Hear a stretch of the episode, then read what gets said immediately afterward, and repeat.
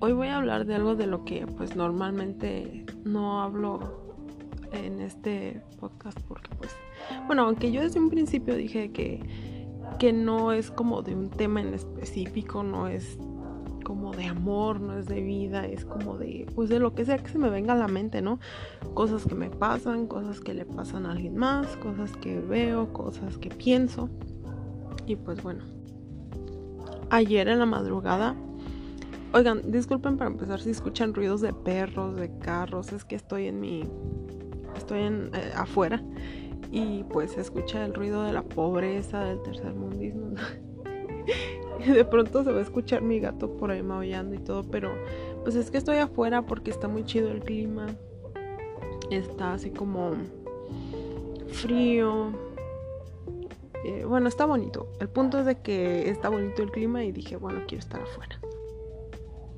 Y bueno, la inspiración se podría decir que me dio de estar viendo esto. Yo ayer en la madrugada estaba viendo videos como de gente que está enferma terminalmente o que sabe que va a morir o que ya los meten a no sé cómo se dice en español hospice que es como ya cuando no es un asilo es como ya un cuidado este como un lugar donde te llevan ya donde ya te vas a morir ya sabes que te vas a morir entonces es un lugar donde pues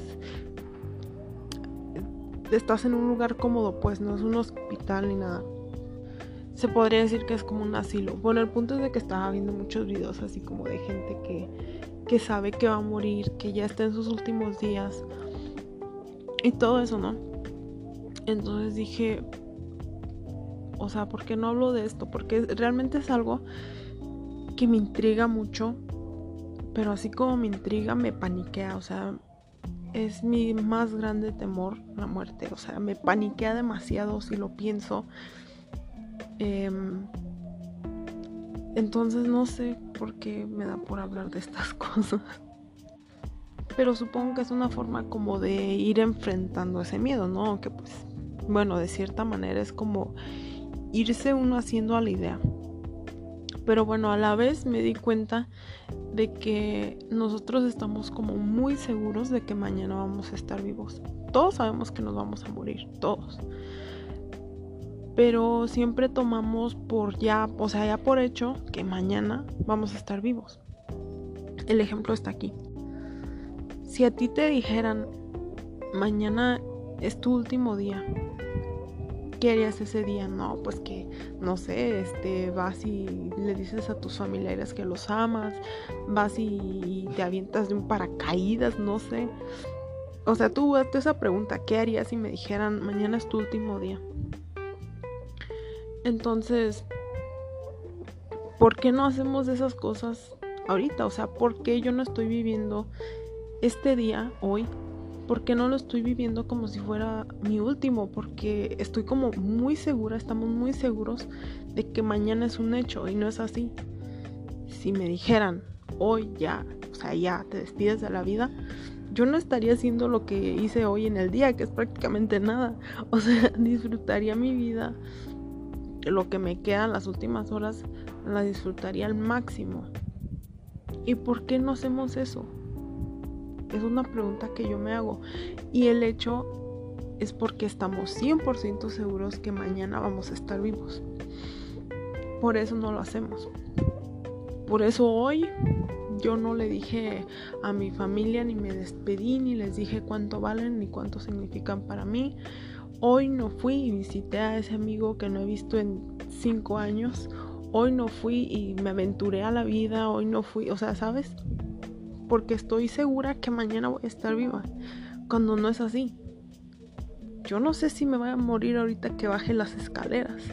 Yo no sé si me va a morir ahorita en una hora que me da un paro cardíaco. Yo no sé si me va a morir en tres años. Yo no sé si me va a morir en 50 años. No sabemos cuándo ni cómo. Pero estamos bien seguros de que faltan un, un millón de años. Y más cuando somos personas jóvenes. Pensamos que, que nada nos va a pasar, que somos inmortales, que no, todavía nos falta mucho. cuando la vida se va en un segundo. Se va y ya no regresas. Cada quien tiene una perspectiva diferente de qué pasa en la muerte o después de la muerte. Muchos creen en la reencarnación, muchos creen en, la mayoría cree que en el cielo, otros creen que regresar a tu vida pasada, algo así. Yo honestamente, desde mi punto de vista, yo estoy como 90% segura de que es como como antes de que naciéramos. O sea, si a mí me preguntan qué estabas haciendo en 1950, o sea, pues ni nada, o sea, no inexistente. Estoy segura que es lo mismo. O sea, no existir, solo que aquí ya ya, ya existís ay no lo sé decir. y de pronto ya dejas de existir, ¿no? Es lo mismo. A mi punto de vista, cada quien tiene su forma de verlo. Claro, es un consuelo pensar en el cielo, que te vas a reencontrar con tus familiares y que vas a cuidar a tus hijos desde el cielo. Cuando... Pues es que quién sabe si sea así. Yo no, no creo mucho en eso. Pero entiendo que sea un consuelo y que todos queremos mejor pensar en eso. Una vez mi papá me dijo algo interesante porque le estaba platicando yo de esto. Él estudió mucho filosofía y, y de muchas cosas, ¿no? Es una persona muy sabia. Entonces me gusta hablar de estos temas con él. De hecho fue hace unas semanas.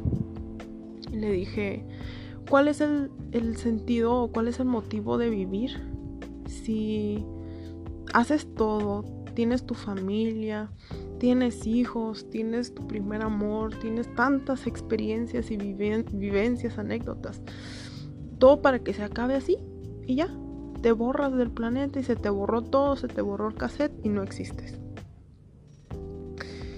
Y él me dijo, nosotros como humanos siempre estamos buscando un consuelo y le debemos buscar un porqué a, a la vida, un sentido a la vida. Y si no pensamos que después de la muerte va a haber algo, nuestra vida, nuestra vida no va a tener sentido. Y yo me quedé pensando. Dije, bueno, sí, me hace sentido lo que dices.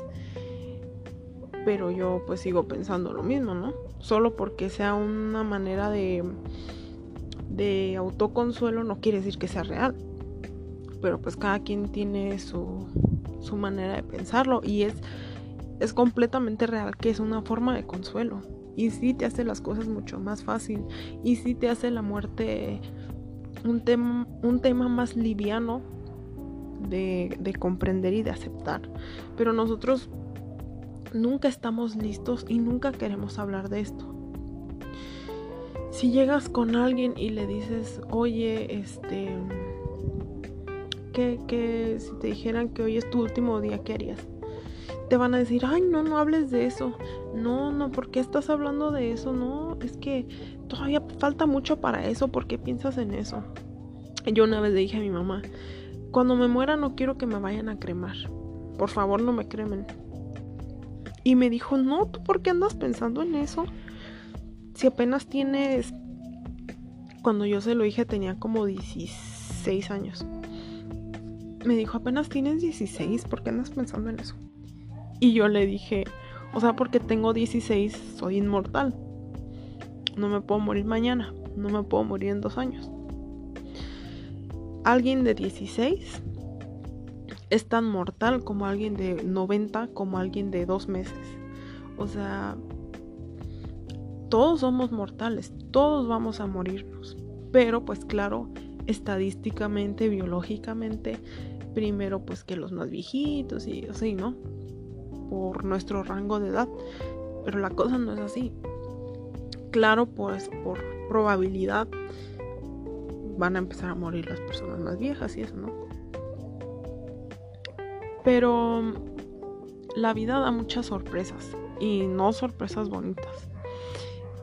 Mucha gente me ha dicho em, que les da más miedo que muera un familiar de ellos a su misma muerte. Y es un pensamiento así que tiene, me hace mucho sentido.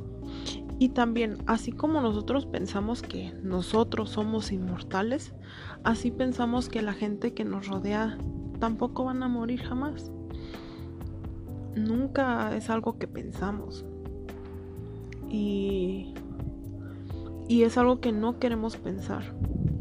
Porque son personas que queremos tanto. Yo no no imagino mi vida sin, sin mi hermana, sin, sin mi hermana, sin mi, familia sin mi familia, pues, o sea, no me veo sin ellos, no veo cómo podría yo seguir en mi vida y seguir siendo feliz si no están ellos. Entonces para mí es algo como que en mi mente no cabe que eso podría llegar a pasar. Pero mi, mi conciencia, mi, mi lado racional, sabe que sí va a pasar y que probablemente me toque ver morir a mis papás si las cosas van como pues la biología quiere que vayan, ¿no? Em, si yo no sé cómo voy a, a, manejar eso, no sé cómo lo afrontaría, no sé si podría seguir con mi vida, porque son personas que yo quiero más que a mí misma. Entonces, faltándome ellos, no entiendo como el motivo de mi vida.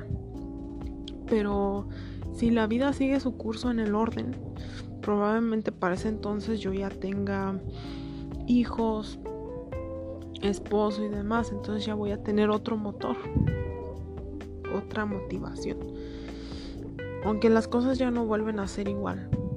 Em, cuando perdí a mi abue, mi vida ya no fue igual, ya no es igual me falta esa pieza.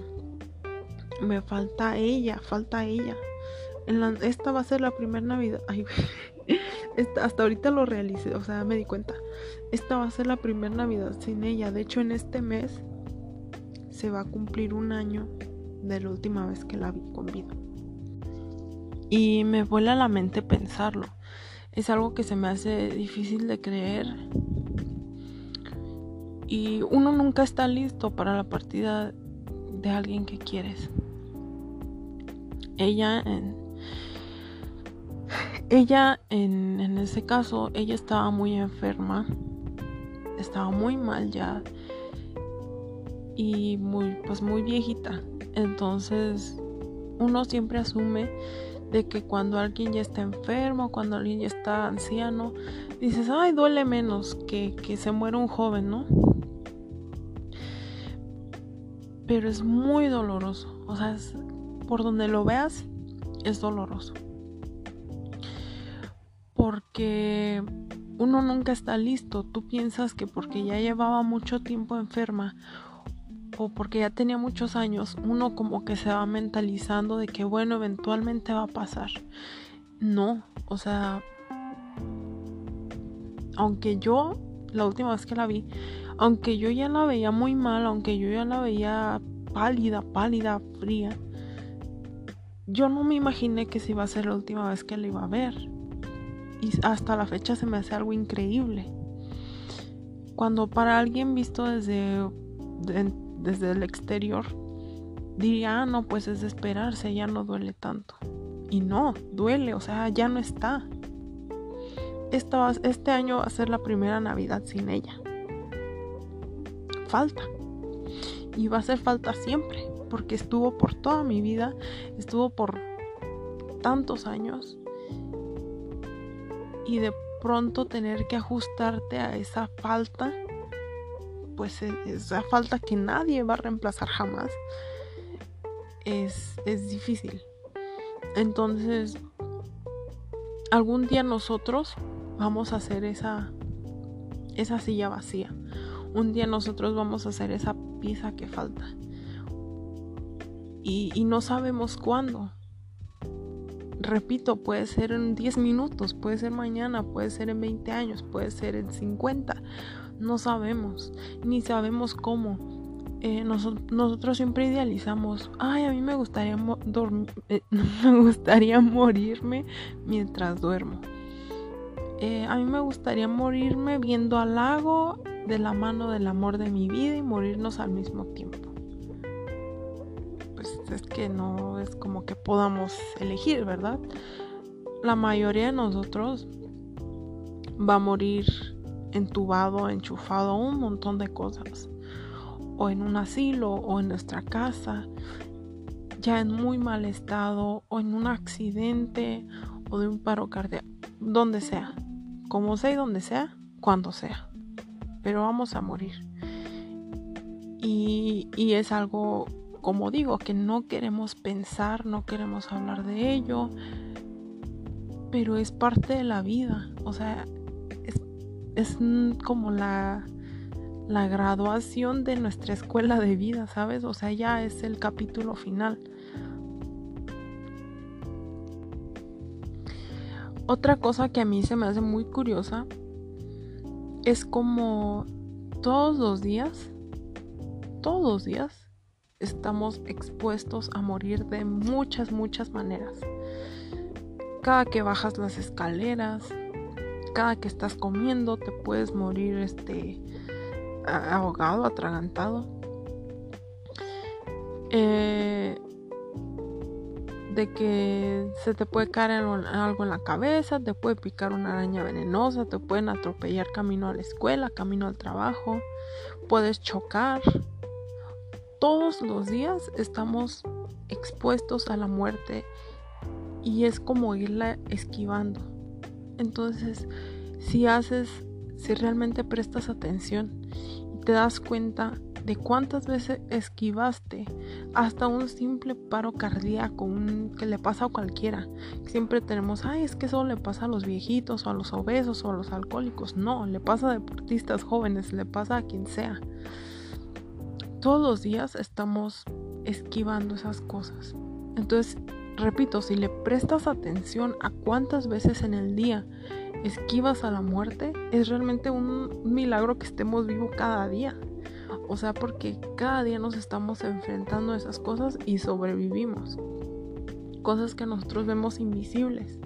Yo como soy una persona con mucha paranoia y mucha ansiedad y que todo lo veo con, con peligro, yo a cada rato ando pensando, este, se está escapando el gas, se va a incendiar la casa, me va a dar un cortocircuito, o sea, ¿sabes? Yo veo muchas veces el peligro donde mucha gente no la ve, no lo ve. Entonces soy muy consciente de, eso, soy muy muy consciente de que todos los días hay peligro y que todos los días hay probabilidad de morir. Y hay veces que no nos tomamos el tiempo para agradecer que estamos vivos, que estamos bien. Y, cuando me refiero a agradecer, no me refiero a Dios o a cualquier religión que haya. Bueno, aunque sí, o sea, la mayoría eso le agradece.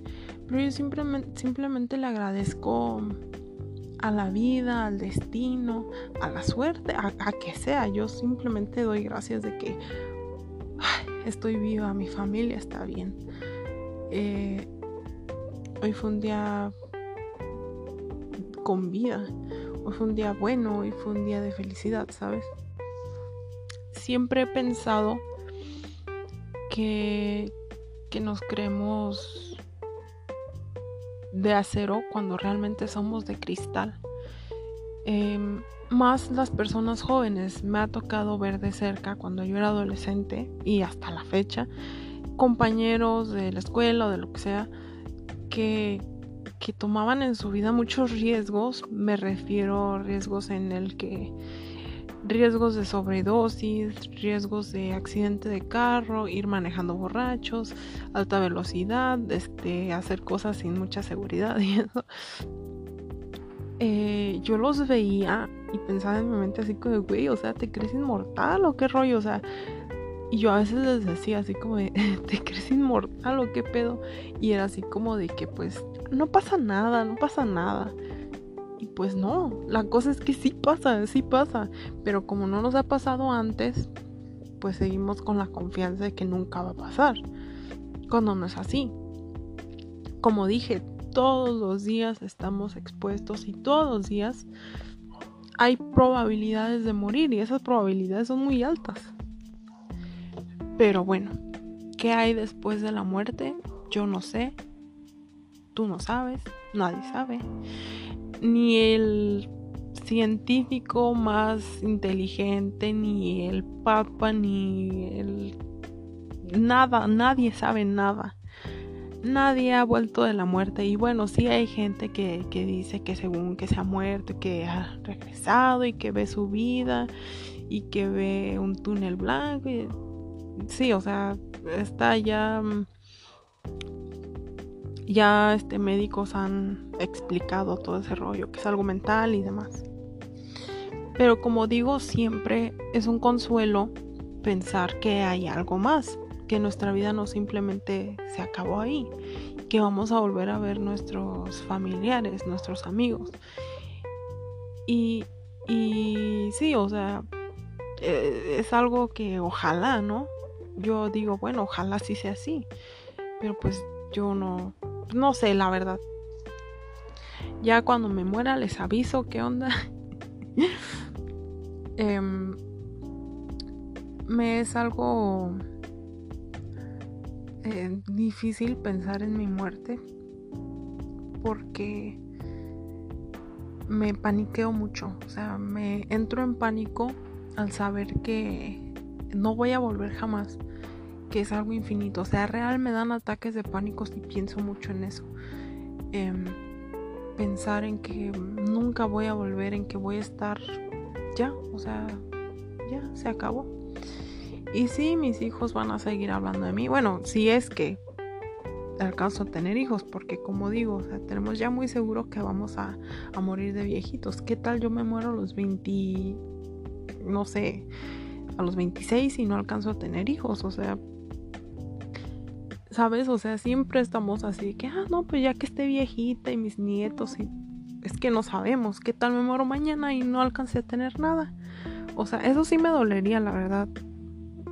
Eh, morirme sin haber tenido hijos, porque es como mi meta, mi, lo que yo quiero en mi vida, es lo único que yo necesito, tener hijos.